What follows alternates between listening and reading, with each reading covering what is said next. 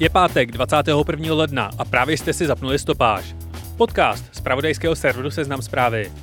Mé jméno je Jan Kordovský a tenhle týden si poslechněte novou desku od Bonobo. Obzvlášť skladba Otomo, do které namixovaný bulharský sbor stojí za to. Kromě toho jsem si dnes do podcastu pozval herního novináře Jana Modráka, aby mi vysvětlil, proč si Microsoft chce za 1,5 bilion korun koupit herní studio Activision Blizzard. Ale ještě předtím jsem pro vás jako každý týden vybral přehled těch, alespoň podle mě, nejzajímavějších zpráv z uplynulého týdne.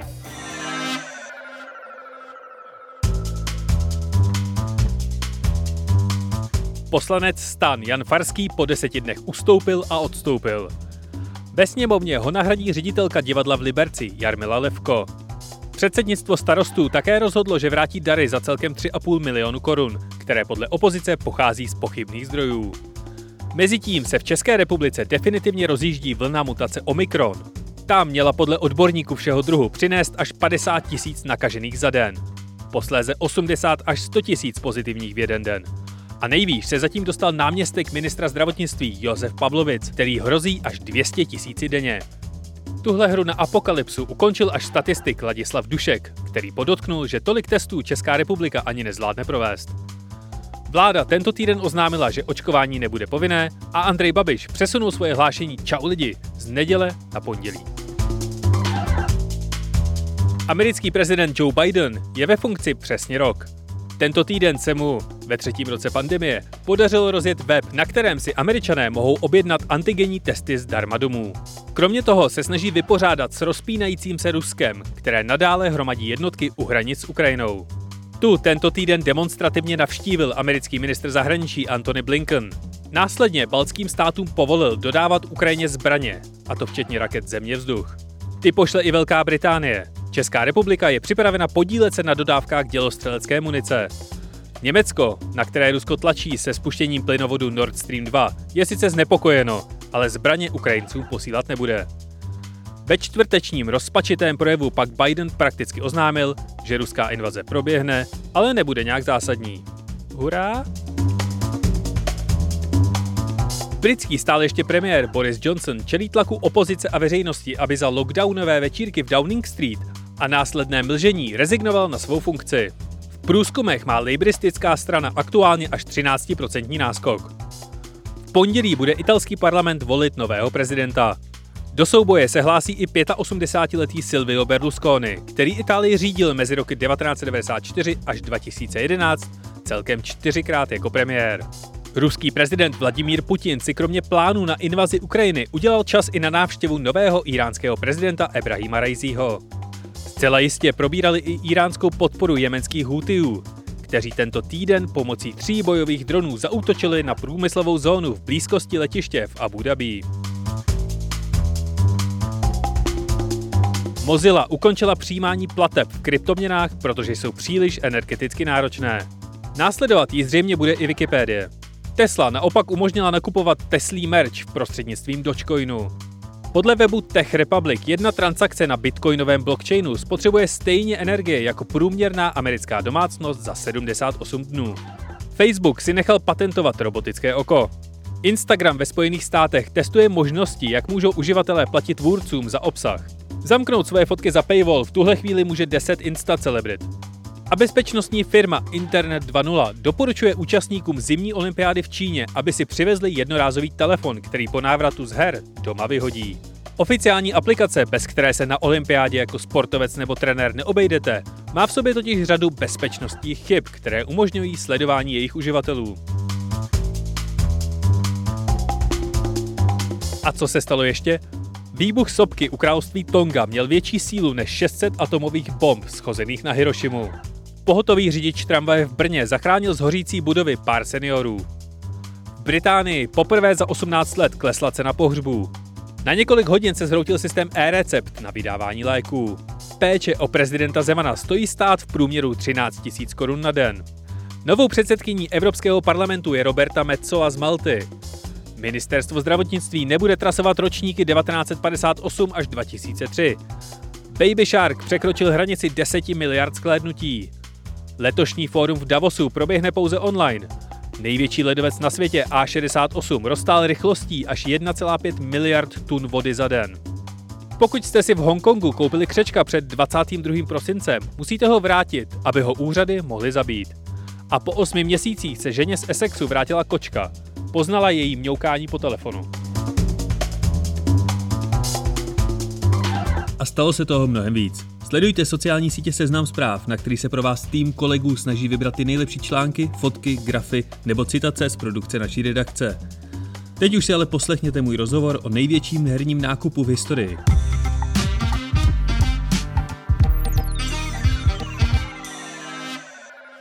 I v případě, že se neřadíte mezi gamery, vám asi částka napovídá, že se jedná o zásadní díl. Jeho pozadí budu rozebírat s herním novinářem Janem Modrákem. Dobrý den a vítejte ve stopáži. Dobrý den, díky za pozvání. Když se řekne hráč počítačových her, tak podle mě se většině lidí asi vybaví teenagers, který chodí s obří plechovkou energy drinku a střílí příšery na monitoru. Kdo jsou dnes ty největší konzumenti počítačových her a kolik lidí na světě hry vlastně hraje? Jo, to jsem já před 25 lety asi zhruba a dneska už je to všechno úplně jinak.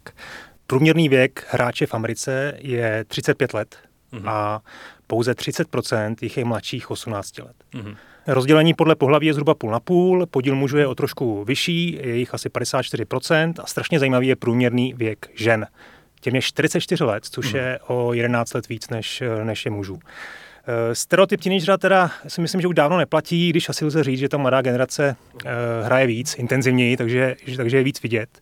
No a pokud jde o ten počet hráčů, tak uh, ten už se odhaduje přes 2,5 miliardy, takže vlastně třetina populace a dost možná to bude i víc, protože to rychle roste a myslím, že to ještě bude dál růst, hlavně díky nárůstu toho streamování. Tak jak to, že má většina lidí představu o tom, že je to 16-letý teenager z akne?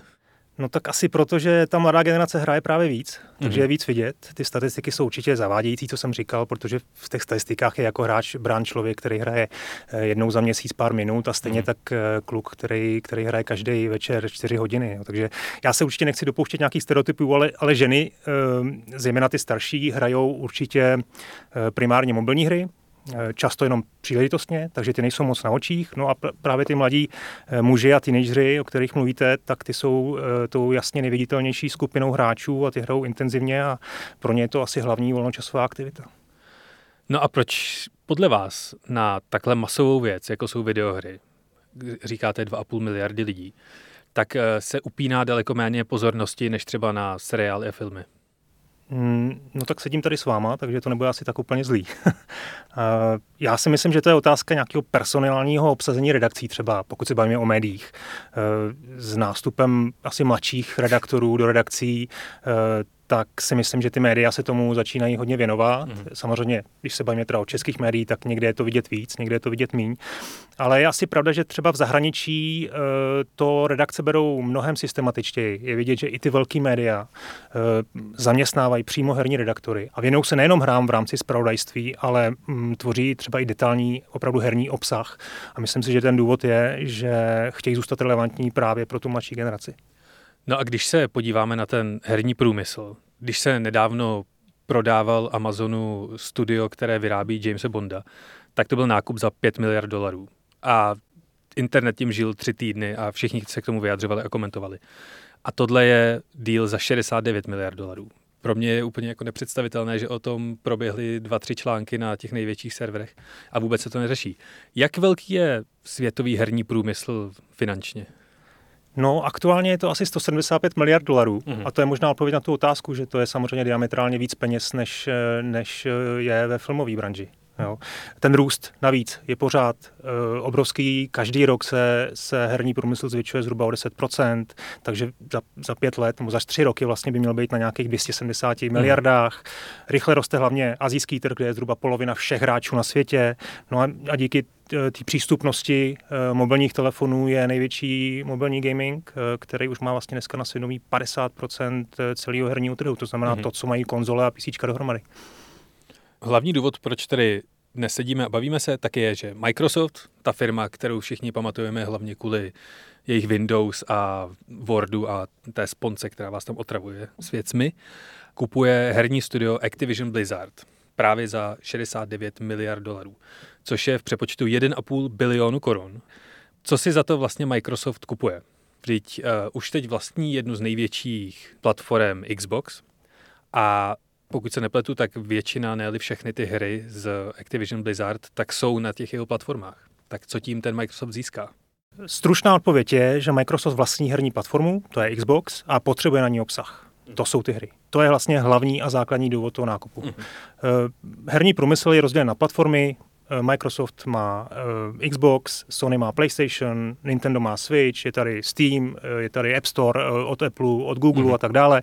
A ten obchodní model konkrétně u konzolí funguje podobně jako u holicích strojků a uh, žiletek. To znamená, Microsoft vám prodá konzoli, mm. na ní samotné prakticky nevydělává žádný peníze, to je ten strojek.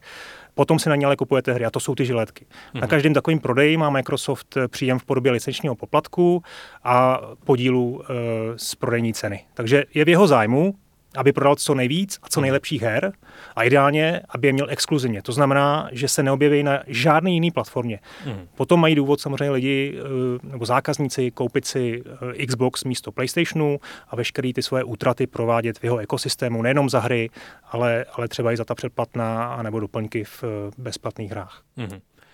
A jaké všechny tituly touhletou koupí Microsoft získá? No lepší asi říct, co získá za studia. E, to je dohromady 10 000 zaměstnanců, mm. to je mhm. obrovská armáda vývojářů. Je to víc než 15 e, eh, studií, včetně Infinity Ward, Raven Software, Treyarch, Toys for Bob, mm. e, především ale samotný Blizzard a ten mobilní King. Mm. No a pokud jde o hry nebo herní značky, tak e, to jsou především velká jména jako World of Warcraft, Call of Duty, mm. Diablo nebo mobilní Candy Crush. Je to taky spousta dalších uh, sérií a celých, uh, celého katalogu her, které vznikly ve 40 let dlouhé historie Activisionu. No. Tak těch her jsou doslova desítky. Uh, můžu začít Pitfallem z 80. Hmm. let, spousta dalších klasik jako Hexen, Tony Hawk's Pro Skater nebo Guitar Hero. Myslím, že už hráči teď po těch dvou dnech začali velmi divoce spekulovat, kterou značku Microsoft oživí a je, je hrozně zábavný to hmm. pozorovat, protože ty možnosti jsou opravdu, opravdu obrovský já myslím, že nikdo si před týdnem nedokázal představit, že Microsoft bude vlastnit značku Crash Bandicoot, což, byl, což byla dřív ikona PlayStationu. Mm-hmm. Klidně se vlastně dneska může stát, že i software uh, bude pomáhat s vývojem Call of Duty. A vlastně ta synergie platí naopak. To znamená, ty studia Activisionu, uh, které mají nějakou vhodnou specializaci, tak můžou rozvíjet třeba i značky, který, který měl původně Microsoft. Mm-hmm. A myslíte si, že Microsoft uzavře tyhle ty svoje nové hry na svoje platformy a svoje produkty? Uh, Myslím si, že v nejbližší době se nic nezmění, ani se to mhm. nemůže změnit, protože ten obchod byl sice schválen oběma stranami, ale jeho finalizace ještě potrvá. Microsoft to dokončení obchodu očekává ve svém fiskálním roce 2023, což může být dokonce až za 18 měsíců. Do té doby Microsoft nehodlá nijak zasahovat do provozu firmy a vlastně ani nemůže, nesmí podle zákona. Takže eh, tady je jistý, že eh, během doby, během téhle doby se toho na strategii Activision Blizzardu příliš nezmění a ty hry budou nadále vycházet na platformách, včetně PlayStationu. Eh, nakonec se Sony má Activision eh, různý partnerský vztahy, konkrétně třeba značka Call of Duty je s PlayStation hodně marketingově propojená, takže troufám si říct, že v následujícím roce, možná i ve dvou letech, tohle partnerství bude pokračovat. Co se stane potom, to je velkou otázkou. Já myslím, že Microsoft si dobře spočítá, co mu vlastně která varianta přinese. On může nadále všechny svoje hry vydávat na všech platformách, může si nechat nějaký exkluzivní okno, to znamená mít pár měsíců um, hry jenom na Xboxu a potom je pustit na PlayStation, může to řešit titul od titulu, anebo to může udělat tak, že všechny ty hry uh, si nechá, tak říkajíc, pro sebe a vydá jenom na PC a na Xboxu v rámci Game Passu. Uh, asi se dá říct podle příkladu Bethesdy, eh, který vlastně byl před rokem, před dvěma, v roce 2020 Microsoft koupil Zenimax. Taky herní, herní studio. Taky velk, velký herní studio a tam řešil úplně stejnou situaci a vyřešil ji tak, že vlastně splnil ty smluvní um, povinnosti, které, které Bethesdu vázaly vůči Sony a potom všechny další hry, jak to tak vypadá, tak už bude směřovat výhradně na Xbox a PC. Takže myslím si, že podobnou strategii lze čekat i, i tady a když to má říct úplně naplno, tak eh, je pravděpodobný, že za pár let Call of Duty nevíde na PlayStation. Život podcastera přináší nejrůznější výzvy. Třeba když odpovědi lezou z hostů jako schlupaté deky. No, já, jakoby, takhle. I na tu nejzajímavější otázku reagují jen třemi způsoby. Ano, ne, nevím. A nebo se jim nechce odpovídat vůbec. jak jsem řekl, bez komentáře. I podcasteři jsou silnější s každou překonanou překážkou. Česká spořitelna. Ale zase, když se podíváme třeba na Minecraft, který Microsoft taky koupil, tak ten je přece úplně na všem. Ten si můžete snad zahrát i na hodinkách, ne? Minecraft je úplně na situace, ten je samozřejmě cílem především na děti, to znamená, je potřeba tam zajistit tu šíři nabídky, hmm. aby to bylo dostupné všude a myslím si, že eh, to nebude úplně příklad, který bude eh, rozhodující pro, pro tituly v Activisionu. Mě by teď zajímala vlastně ta distribuční metoda, kterou se, kterou se hry dostávají k těm finálním, finálním uživatelům. Pojďme si to teda rozebrat třeba na, právě na tom Microsoftu, který je podle mě jeden z nejjednodušších mentálních modelů, který si lze představit. Za posledních 10 až 15 let tak se Microsoft se svojí konzolí Xbox, kterou připojíte k televizi, tak se přetahuje s PlayStationem od firmy Sony.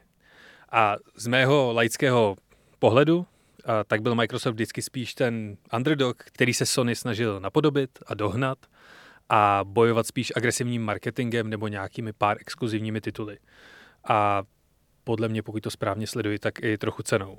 A poslední dobou se mi zdá, že Microsoft začal být o dost víc agresivní a chystá nějakou velkou herní revoluci. Tak mi to buď potvrďte, anebo mi řekněte, v čem se ten přístup Microsoftu liší nebo bude lišit. Microsoft historicky udělal nějaké chyby. Naposledy to bylo při premiéře Xboxu One, kdy eh, kladl velký důraz na multimediální funkci Xboxu a taky na integraci Kinectu. To se ukázalo jako slepá cesta, to byl, to byl vlastně průšvih. Kinect je taková ta, eh, ten senzor, který vám umožňuje hrát hry pomocí toho, že se hýbete. Přesně tak. A vy jste vlastně původně úplně ten Xbox One by, se, se prodával jenom s Kinectem, mm. takže to navýšilo cenu a spousta lidí to nechtěla. A lidi chtějí pořád jenom mačkat tlačítka. Víceméně. No a z tohle se Microsoft poučil a vsadil na předplatitelskou službu Game Pass, kterou teď podporuje eh, opravdu hodně agresivně, což si myslím, že hráči samozřejmě kvitují. Vy říkáte underdog, ale ty rozdíly mezi PlayStationem a Xboxem uh, jsou ve skutečnosti uh, minimální. Ten rozdíl je v tom obsahu, mm-hmm. uh, tedy ve vlastních hrách. Jo. Tady na tom poli Xbox, myslím, docela ztrácel, ale Microsoft to moc dobře věděl. Mm-hmm. A v posledních letech koupil několik kvalitních malých studií, Playground, Ninja Theory, Obsidian, Double Fine. Mm-hmm. Na Češ to teď jako završil těmi dvěmi velkými nákupy, jednak tím Zenimaxem a teď Activision Blizzard. Eh, takže teď si myslím, že je v hodně komfortní situaci, má největší herní přepaditelskou službu a teď na ní bude mít dost kvalitních a exkluzivních her. Hmm.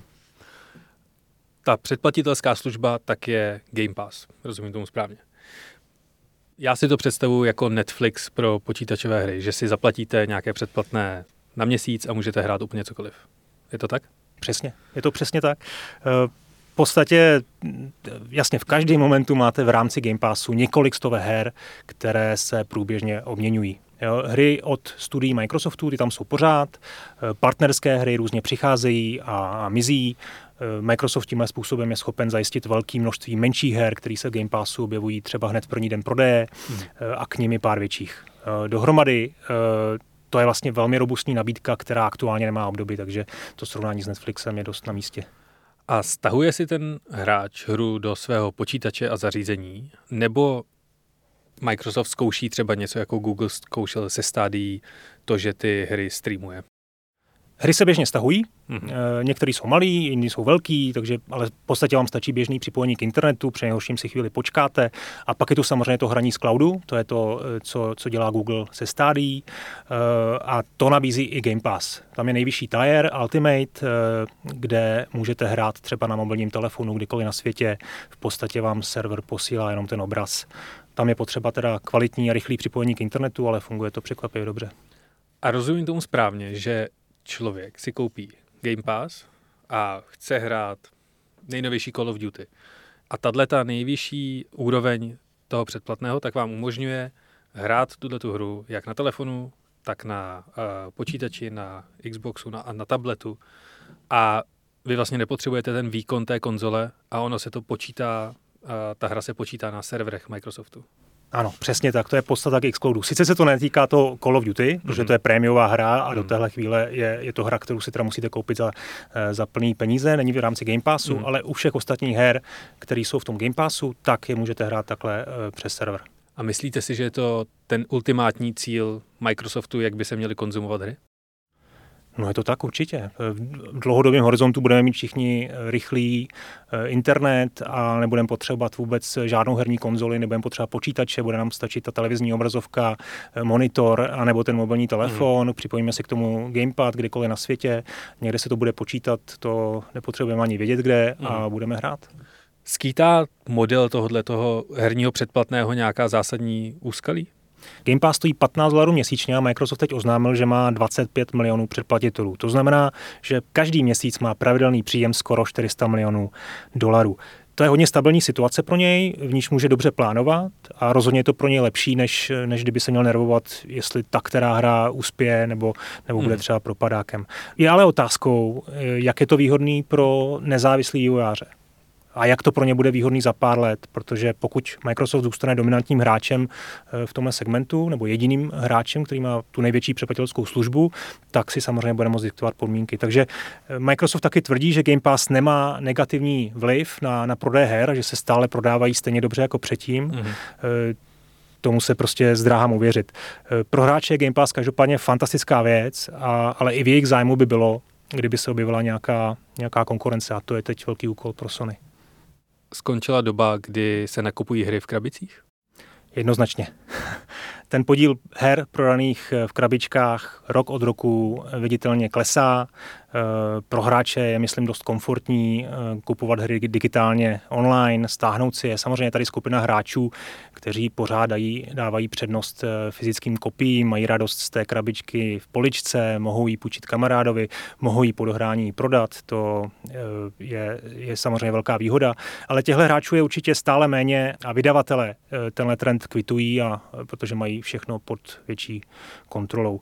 Koho to netěší, to jsou samozřejmě kamenný herní obchody, Eh, ty to mají a budou mít eh, velmi těžký a postupně se budou muset pře- přeorientovat na úplně jiný sortiment, jako je eh, třeba merchandise.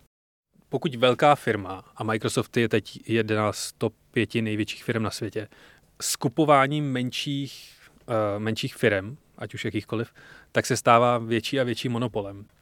Hrozí s tímhletím dílem nějaké problémy u amerických anebo třeba i evropských regulátorů? Musím předeslat, že na tenhle proces nejsem odborník, nicméně ta transakce má být uzavřená ve fiskálním roce 2023, což znamená, že nejdřív letos v červenci a nejpozději v červnu příštího roku. E, ti regulátoři se na ten díl určitě podívají, ale obecně panuje přesvědčení, že, že ho schválí. Jo. E, Microsoft vlastně tímto způsobem, tímto dílem se Microsoft stává třetí největší herní firmou. Mm. První je Tencent, eh, pak je Sony a Microsoft je tedy třetí. Eh, mnozí analytici taky porovnávají tenhle ten díl s pár let starou akvizicí Foxu, společností Disney, kde to proběhlo úplně bez výhrad. To tež jde říct o, o Instagramu a Whatsappu, které koupil Facebook mm. zase bez problémů. E, nicméně Microsoft určitě bude muset vyargumentovat, proč e, tenhle díl neohrozí konkurenci v herním průmyslu a teoreticky se může stát, že si regulátoři vyžádají e, nějaké změny v podmínkách toho dílu, ale já to tedy nepředpokládám. Vy jste zmínil Sony, což je aktuálně ten největší tradiční konkurent Microsoftu té platformové bitvě. Mají oni nějakou vlastní podobnou nebo úplně jinou strategii, anebo se třeba budou snažit házet klacky pod nohy tomuhle tomu dílu, aby, mohlo, aby mohly hry od Activisionu a Blizzardu vycházet pořád u nich? No, házet klacky pod nohy, nedokážu si to moc představit. Vlastně eh, ty nemají žádný klacky, který by mohli házet. Tak já si umím představit rozumím. marketingovou kampaň, kdy budou Líze a americké regulátorce jí přesvědčovat o tom, že tímto končí uh, možnost volby všech hráčů na světě. Tak dobře, eh, s, těmi, s tou regulací můžou se o něco pokusit, hmm. ale znovu, eh, nemyslím si, že by byli úspěšní. Měli by nějak reagovat. Hmm. Za prvé, myslím, že na tohle úplně reagovat nejde, že to je opravdu obrovský díl. Jinak herní branže v posledních letech prochází velkou konzolidací. Na nákupech je každý velký, každý velký vydavatel, včetně Sony, za poslední léta koupila několik zajímavých velkých studií, ale tomuhle dílu jako těžko může konkurovat. E, nicméně za prvé, co by měla udělat, je určitě spustit vlastní překladělskou službu, nakonec o tomu se spekuluje a samozřejmě určitě bude přemýšlet o tom, jestli neudělá nějaký nákup. E, nabízí se třeba e, velký vydavatel Square Enix, hmm. určitě jsou, jsou tady další. Teď, když je ta aktuální pátá, pokud se nepletu, generace herních konzolí, tak kdo podle vás vede? Microsoft nebo Sony? No, teď je problém samozřejmě, že je nedostatek čipů, to hmm. znamená, výrobní kapacity nejsou úplně dostatečný eh, a vlastně kdo, kdo cokoliv vyrobí, tak, ho, tak to hned prodá. Eh, třeba u nás je PlayStation jednoznačně prodávanější eh, a to docela s velkým náskokem před hmm. Xboxem, ale celosvětově si myslím, že to může být víceméně vyrovnaný souboj. Možná to bude třeba 60% pro PlayStation. Když se bavíme o Activisionu, tak eh, si samozřejmě musíme zmínit eh, to, že Microsoft s tím letím nákupem tak si kupuje i vlastně balík problémů a to hlavně se sexuálním násilím a sexuálním obtěžováním ve firmě Activision Blizzard. Jak si Microsoft poradí s odlivem zaměstnanců a vyřešením téhleté kauzy? A co se tam vlastně alespoň nějak jako ve zkratce dělo? No tohle je možná vlastně ve skutečnosti důvod, proč ten Microsoft vůbec uh, mohl Activision Blizzard koupit. Uh, protože provedení Activisionu je to velká příležitost, jak se z té hodně uh, prekérní situace celkem komfortně mm-hmm. uh, dostat. Uh, a vlastně nenáviděný šéf uh, Bobby Kotick uh, nakonec téměř určitě odkráčí se západem slunce se 100 milionovým zlatým padákem. Jo? Takže pro něj to určitě špatně nedopadne. Ta firmní kultura v Activision Blizzardu je, byla a je naprosto zoufalá to sexuální obtěžování je vlastně jenom nejviditelnější část. Eh, jde tam o diskriminaci zaměstnanců, zejména žen, celkově o mizerné eh, pracovní podmínky. Kvalitní vývojáři tam nechtějí pracovat, odchází, vývoj se spožďuje. Firma musela na dokončení klíčových her, jako je Call of Duty, vyčlenovat i, i třeba menší studia, která se jinak mohla věnovat vlastním projektům. Hmm. Takže byla to prostě špatně vedená firma. Takže tohle je pro všechny přeživší zaměstnance v důsledku takové světlo v tunelu. Mm. Microsoft v tomhle ohledu má dobrou reputaci, nicméně dosud všechno řešil spíš pasivně. On eh, všechny ty studia, která si koupil, tak je nechával fungovat samostatně a poskytoval jim především kvalitní servis venku, což tady si myslím, že úplně, úplně nepůjde a bude muset do fungování celé firmy vstoupit hodně výrazně a nebude to mít vůbec jednoduchý. Tam je hrozně zajímavé, že Activision v podstatě dělá mrtvý obrouka. Mm-hmm. Jo, ten, dá se říct, že to vedení popírá, že se vůbec něco špatného děje, že firma má nějaké vůbec problémy, vyhodil několik lidí, eh, včetně seniorních zaměstnanců nebo i třeba část vedení studia, ale na úrovni toho bordu se nic zásadního nezůst, ne, na úrovni toho bordu se nic zásadního nezměnilo. Mm-hmm. CEO Bobby Kotick Eh, má sám máslo na hlavě, například vyhrožoval své asistence smrtí, eh, přesto nadále zůstává CEO a navzdory velkému tlaku zaměstnanců i akcionářů má eh, podporu boardu. Mm-hmm. Ještě jeden příklad za všechny. Loni v srpnu byli vedením Blizzardu pověření Jen O'Neill a Mika Ibara. Měl to být krok k nápravě a nějaká snaha o, o zajištění rovných podmínek pro muže a pro ženy. Nicméně po třech měsících žen O'Neill ze společnosti odešla, protože zjistila, že má nižší plat než její mužský protišek. Takže to vypovídá si o všem. Jak velký je herní průmysl v České republice? A jsou tady dobré podmínky pro vývoj her? Pokud se nepletu, mluví se zhruba o 5 miliardách korun za, hmm. za, za rok 2020. Eh, máme tu velká studia, jako je Bohemia Interactive nebo Warhorse. Eh, nerad bych na někoho zapomněl, je tu několik poboček velkých eh, zahraničních firm, jsou tu střední i, i malí vývojáři. Celkově ta situace myslím, že je dobrá. Studia se dobře profilují, často cílí na konkrétní druh hráče, mají specifický produkt, v tom se nám mm, velmi daří ale nesmíme usnout na Vavřínech. Ten svět se rychle vyvíjí, hmm. Eh, pořád je potřeba se posouvat. Já rád vždycky dávám za příklad Finsko, eh, které je co do populace poloviční, ale je tam 200 herních studií a obrat 2,5 miliardy eura. No, mm. i, když, i když je tam ten velký supercell, tak i bez něj je to země, kde, kde ten vývoj má obrovskou tradici a skvělé podmínky, takže máme se čím inspirovat. A je to podle vás průmysl, který by měl stát nějakým způsobem podporovat, ať už uh, investicí do vysokých škol, které budou eh, generovat více vývojářů, které bude zajímat eh, herní průmysl, anebo třeba pobítkami, jako dělá v případě filmového průmyslu? Hmm. Tak já nechci mluvit za vývojáře, ty by vám to asi řekli lépe. Eh, myslím si, že by nějaký dobře nastavený systém státní podpory asi uvítali, zvlášť vzhledem k tomu, že jsou teď vedle filmařů v podstatě ignorovaní, to si myslím, že není fér. Ale Jinak si myslím, že peníze ve skutečnosti nejsou takový problém. Jo? Šikovní vývojáři pokud mají dobrý projekt, tak dnes tu investici ze soukromých peněz seženou a na rozdíl od filmařů mají velkou výhodu, že mm, operují vlastně na celosvětovém trhu, že ty svoje hry opravdu hmm. prodávají dvěma a půl miliardám hráčů. Daleko větší problém je v nedostatku zaměstnanců. Stát by měl pomoci ve vzdělávání, připravit vývojářům pro kvalitní podmínky, aby mohli v klidu vyvíjet a platit daně. A v tuhle chvíli ty vzdělávací programy iniciují právě často, často ti vývojáři a to je dost pracné. Pak se vás ještě chci zeptat na otázku, která by mohla vydat na celý další rozhovor, nebo dokonce i na vlastní podcast určitě. A to jsou e-sports. Co to vlastně je a jak vidíte budoucnost tohoto fenoménu? A myslíte si, že se můžou někdy e-sport stát tak velkým průmyslem, že je budou vysílat eh, prime timeové televize?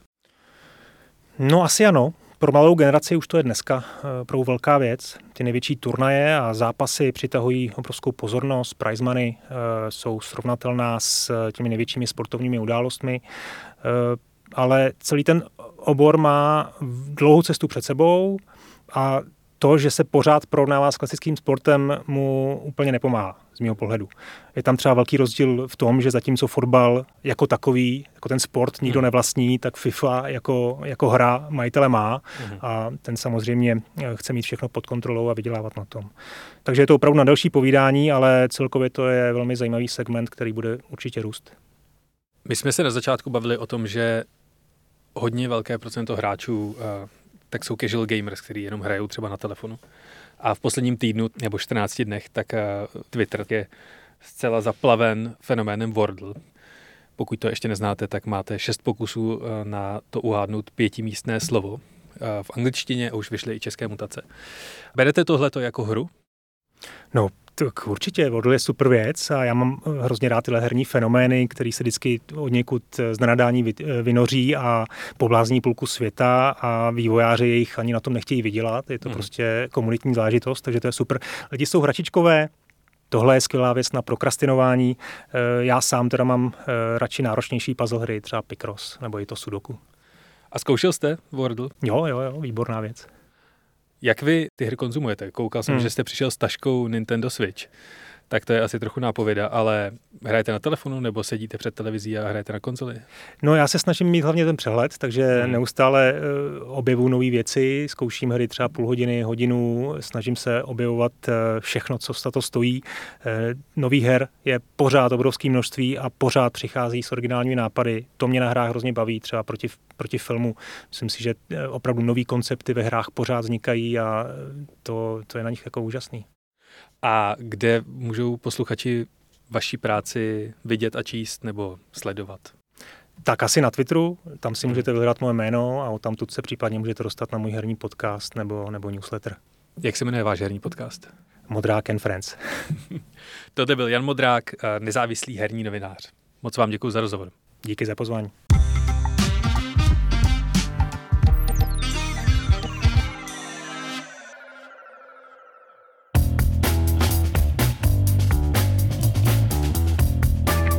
A to je ode mě pro tento týden opět vše. Pokud v pátek večer nemáte co by, anebo se chcete doma schovávat před Omikronem, na Amazon Prime vychází skvělý iránský film A Hero, který vám vřele doporučuju. A výměnou za tenhle tip budu rád za vaše hvězdičky nebo recenze v Apple Podcast. Ty pomáhají tuhle show ukazovat více lidem. A pokud máte k jakémukoliv podcastu seznam zpráv výtku, námět, pochvalu, stížnost nebo dotaz, můžete nám napsat na adresu audio.cz.cz. Loučí se s vámi Jan Kordovský, díky za poslech, užijte si víkend a příští pátek opět na seznam zprávách. A náhodný fakt nakonec? Tyče, po kterých sjíždí hasiči, byly původně instalovány, protože byly rychlejší než točité schody. Ty měli zabránit tomu, aby do druhého patra hasičáren lezli zvědaví koně, které hasiči používali.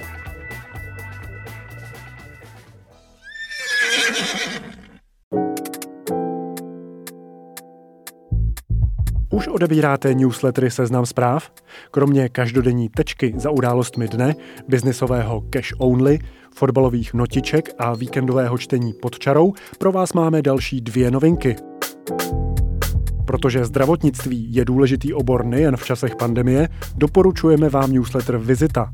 Komentátor Martin Čaban vám v něm pomůže zorientovat se v oblasti, kterou tečou stovky miliard. Analýzy a glosy o tématech na pomezí zdravotnictví a politiky pohodlně přistanou ve vaší e-mailové schránce každé úterý. Každou středu tam můžete najít i Techmix, newsletter věnovaný výhradně novým technologiím a vědě. Píše ho průkopník české tech žurnalistiky Pavel Kasík spolu s Matoušem Lázňovským z technologické redakce Seznam zpráv. Na seznam zprávy CZ lomeno newslettery si snadno vyberete z nabídky našich newsletterů přesně to, co vás zajímá. Váš e-mail tak bude vždycky plný čtení, které vám rozšíří obzory.